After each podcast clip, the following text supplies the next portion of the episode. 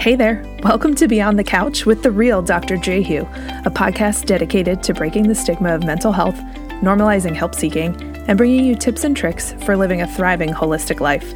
I'm Doctor Christine Jehu, a licensed psychologist and host of the show. I'm pumped to bring you raw and real conversations with clinicians, mental health advocates, and people just like you. And it's all without the psychobabble. And just a quick caveat, this podcast is not mental health treatment, and it's not intended to be a substitute for mental health treatment. So you can check out the show notes for resources on finding a therapist in your area. All right, let's get into it.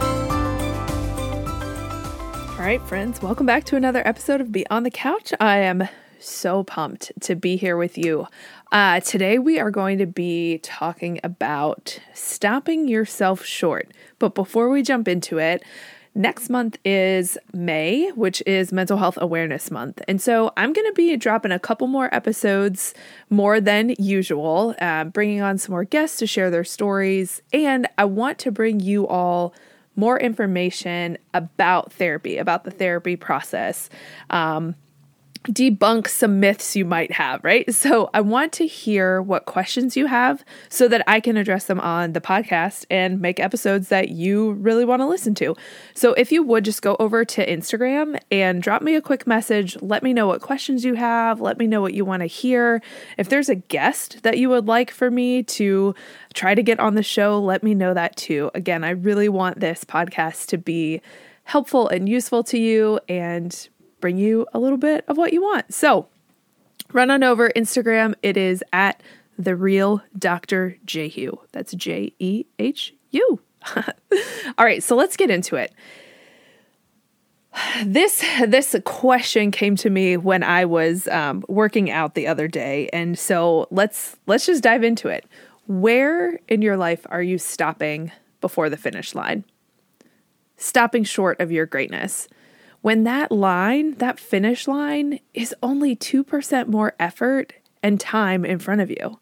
It's okay. I see you. Really, really. I have been there. And the truth is that there are areas in my life where I'm currently camped out right before the finish line, not quite ready to cross it for whatever real or fabricated reasons.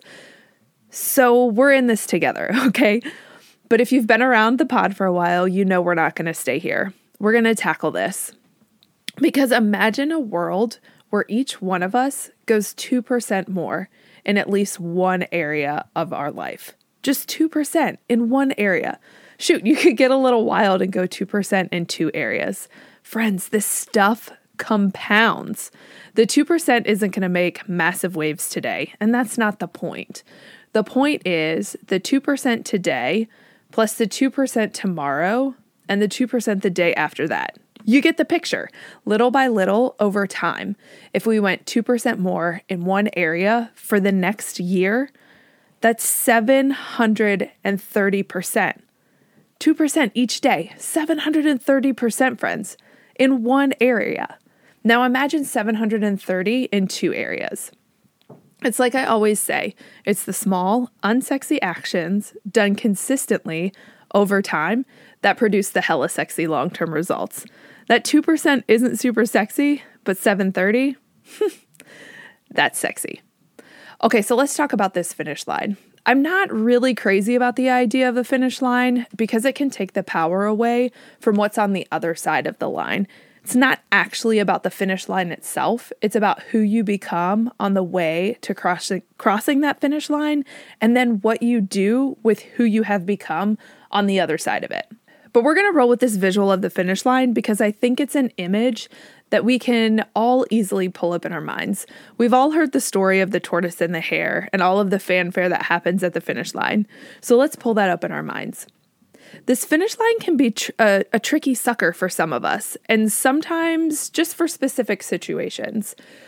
We've got this goal, or we've got this thing that we're working towards, this person we're striving to become. We get off to a great start. We set ourselves up with all the tools, gadgets, the clothes, the resources we need to be successful in pursuit of this goal. We start off strong. We're hitting our benchmarks along the way, and then there's this shift when the finish line is in sight. We turn the corner. We see the flags marking the finish. We see that ribbon that's stretched across the path, meant for us to run through with our hands held high above our heads. And suddenly, we start to slow way down, or maybe we even stop. We get a cramp and we pull off to the side, or our shoe comes untied. Something happens that halts us, that slows us down, or makes us change course. All when the finish line is right there, when you can see the person standing on the other side of that finish line tape with your medal in their hand, just waiting to put it around your neck. But something is stopping you. How is it possible to have made it all this way? And then boom, a shift, a change, a detour. The finish line transforms into a barrier or a massive challenge rather than an opportunity for celebration and highlighting our growth. And maybe the shift isn't that the finish line becomes a barrier or a challenge, but you've gotten comfortable. You're sitting in this place where you've made some changes, you've done some growing, and you're thinking, all right, this is pretty good. I'm going to stay right here. You've found yourself in the middle of quote unquote good enough syndrome. I just made that up. But think about it. Where have you said to yourself, well, that's good enough? And then you insert the little shrug emoji. I've accomplished this and this and this, and I really don't need to cross the finish line. Look at all that I've accomplished. Shouldn't I be happy right here? Um, hello? Absolutely freaking not. What good enough syndrome is doing is holding you back. It's convincing you that going further, crossing the finish line doesn't matter. It's that little voice in the back of your head saying, you should be grateful for what you have and what you have accomplished. That voice is a bitch and it's absolutely not your friend or helpful if it's holding you back, if it's holding you short of your greatness, and you deserve to reach greatness in your life. The truth is the world needs you to step into your greatness. Remember that two percent shift that over the course of the year is a seven hundred thirty percent shift? seven hundred thirty percent across all the years of your life? Come on, we can go after that. So how can we work through the good enough syndrome and start taking two percent more, right? two percent more and get across the finish line. Well, it happens with a bit of self-reflection that leads to deeper understanding. And from deeper understanding, we can choose to make adjustments and take the next best step. So here are some questions to kick off some exploration for you. Grab a piece of paper, grab a journal, and write these down, okay? And then I want you to spend some time and get curious with them. So number one, what is this finish line and why is it important to me?